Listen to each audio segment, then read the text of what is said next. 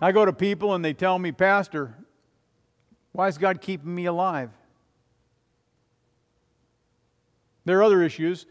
Some people want a child and can't have one. Other people don't want a child and do. They're teenage mothers. Older couples who don't want children. Life issues. Think about the whole woman who was raped. What does she do with her child? Abort it? Sometimes a mother's health is a concern. And the mother and the baby both can't live, one has to die. There are life problems. And we all know not everybody who wants a child gets a child. Not everybody who wants to live gets to live.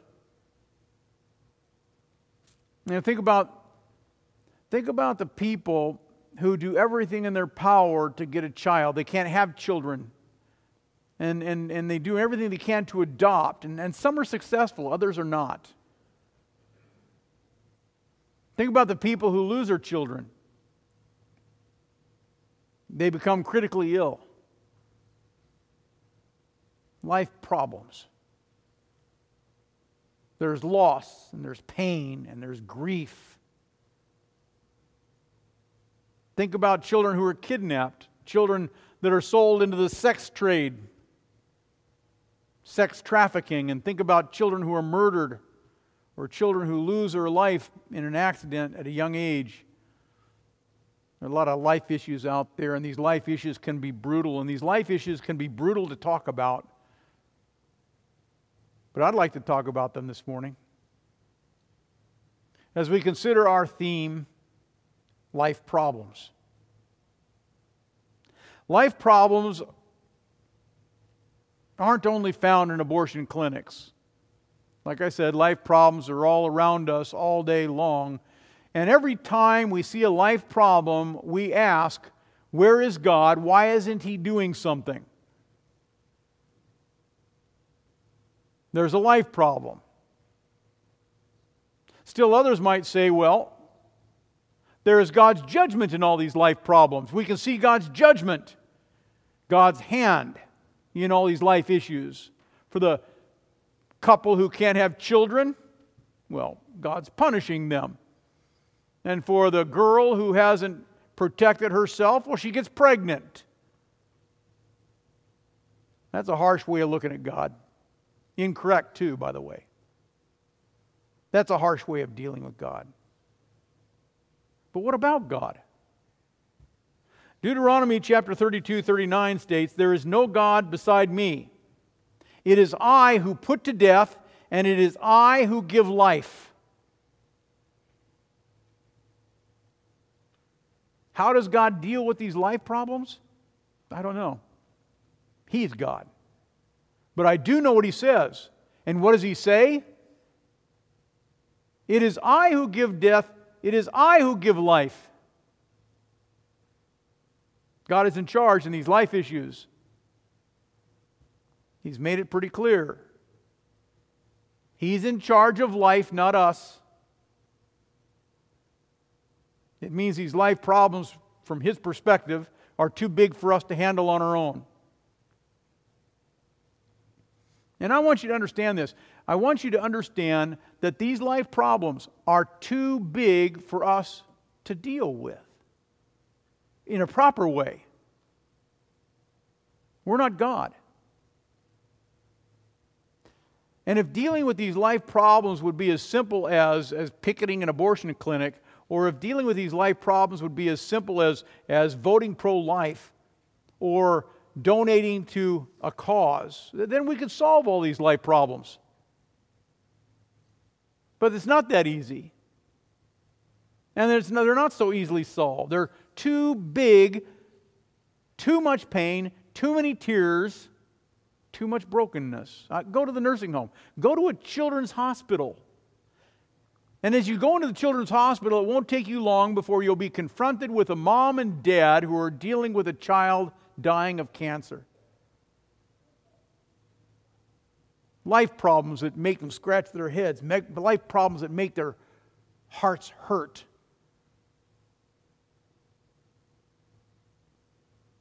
life issues that weigh heavy and cause bitterness, life issues that weigh heavy and cause despair and depression. These problems are too big for us to, to manage. That's why we cry out to God. And if we know anything about God, we, we know that, as he says, nothing is too big for God. There are no problems too big for him to handle. But how does God deal with all this, all these life problems? How does God deal with abortion? How does he deal with all this brokenness? How does God deal with, a, with, with parents who send their child through cancer treatments? How does God deal with families who have lost a loved one?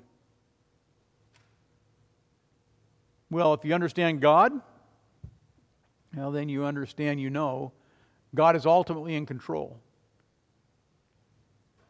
Ultimately, God is left to deal with all the brokenness. He's the one who looks down and has to manage all the tears. It's his job. And ultimately, he deals with the problems of life. And God doesn't ask us for our advice.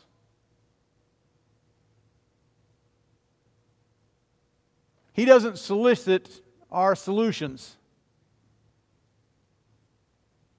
He doesn't ask when and where. Listen, what goes on inside the womb is God's business, not ours.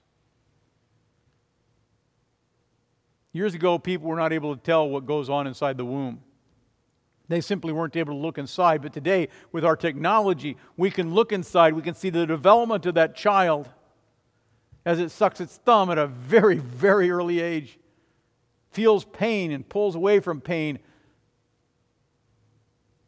Ecclesiastes says, just as you don't know how the breath of life enters the limbs of a child within its mother's womb, you also don't understand how God, who makes everything, works. And really, that verse says it all. You don't know how life begins, and you don't know how, how God works.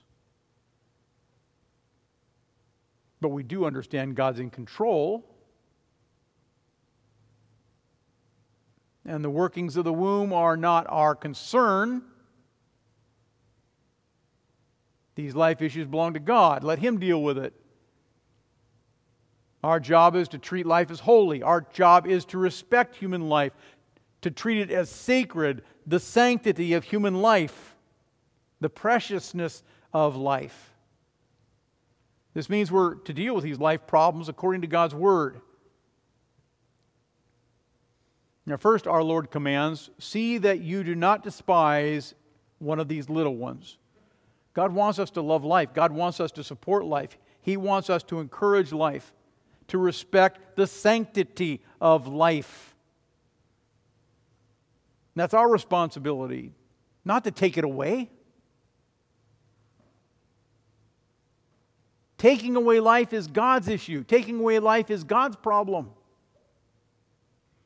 God doesn't want sinners determining who, who's going to live or who's going to die. Think about abortion, or think about the terminally ill. How do sinners solve these problems, these life problems?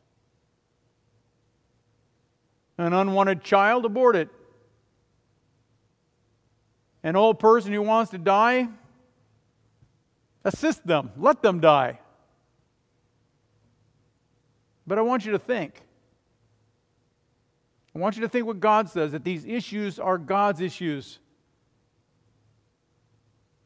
And God says these problems are too big for us to solve properly. And there's so many life problems. Doctors will create hundreds of living children outside the womb so that they can inseminate a woman.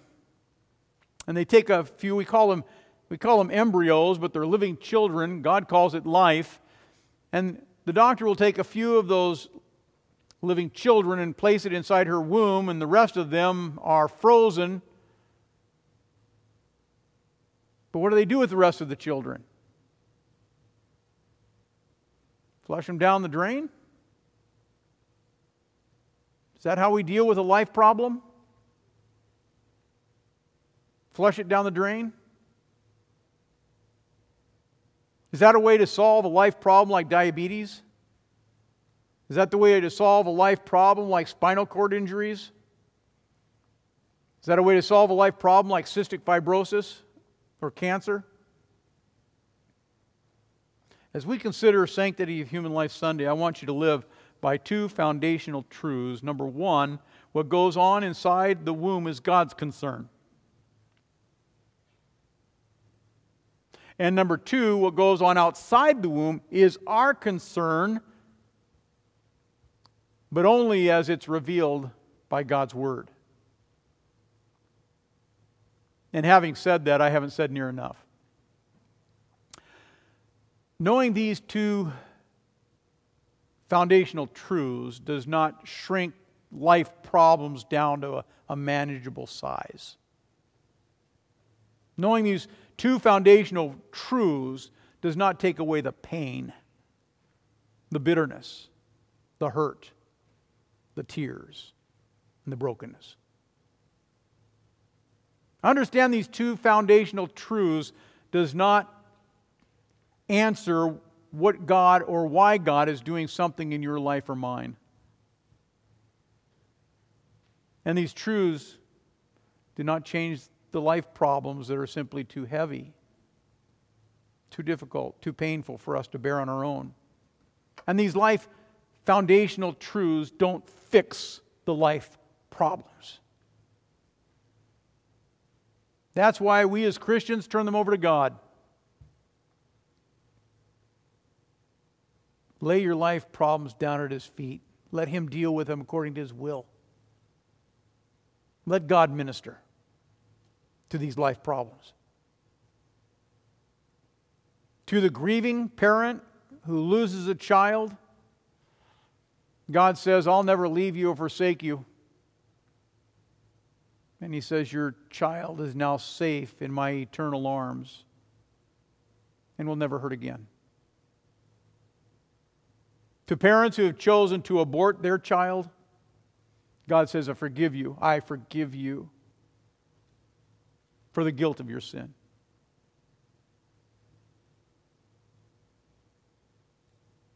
Because the Bible says if we confess our sin, He's faithful and just to forgive our sin and cleanse us from all unrighteousness. Now, to the ch- couple who can't have children, God says He works all things together for good to the person who wants to die but can't. Jesus says, Be ye faithful unto death, and I'll give you the crown of life. Be faithful unto death. Indeed, Jesus has answers to these life problems.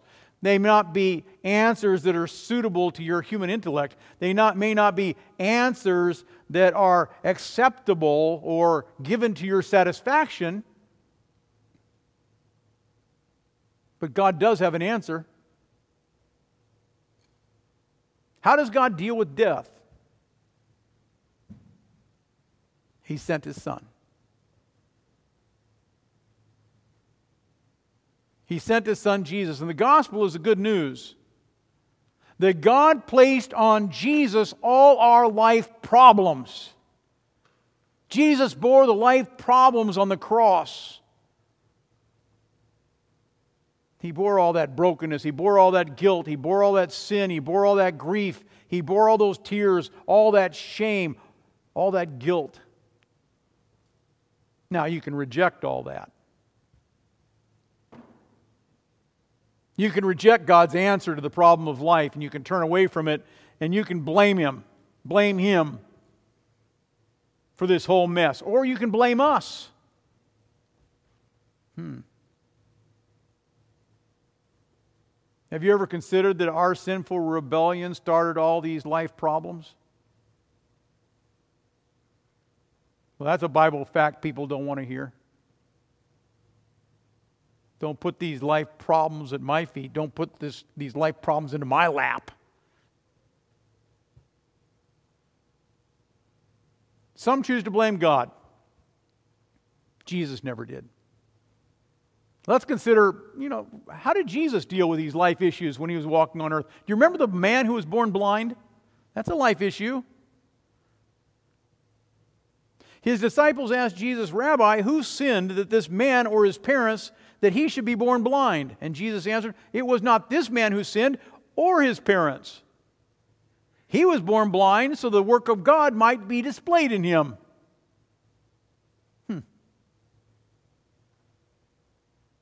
Sure, we can blame God for life problems. But God put all of these life problems on His Son to bear them for our sake. And, and it wasn't His fault. He didn't deserve to bear them. And He was punished for them, and He died for them. God the Father dealt with the brokenness of our sin by dealing with Jesus so that we don't have to deal with the life problems. They're no longer our responsibility. We're no longer held accountable. You know, you, you can't bear the problems of life. Only God can do that. And Jesus chose to come for that very reason. He came to save us, He came to give us life.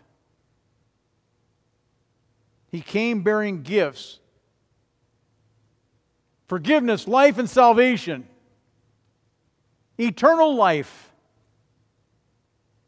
He came in word and water and bread and wine to deliver this to sinful people that they might live in the waters of holy baptism and in the bread and wine of holy communion to deliver that life to you. It's a solution, saving life, forgiveness, eternal life. It's a solution. And that's what Jesus did on the cross. He bore our life problem. And at first, people were repulsed at it. They were repulsed by the ugliness of it, the bloodiness of it.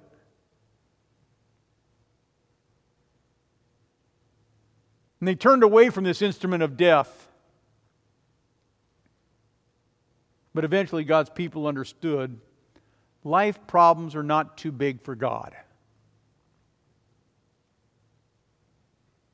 On the contrary, life problems have been saved, have been solved by our Savior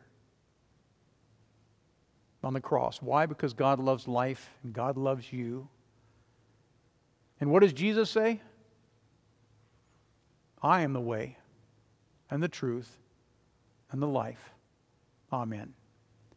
Now may the peace of God that passes all understanding keep your hearts and your minds in Christ Jesus unto life everlasting. Amen.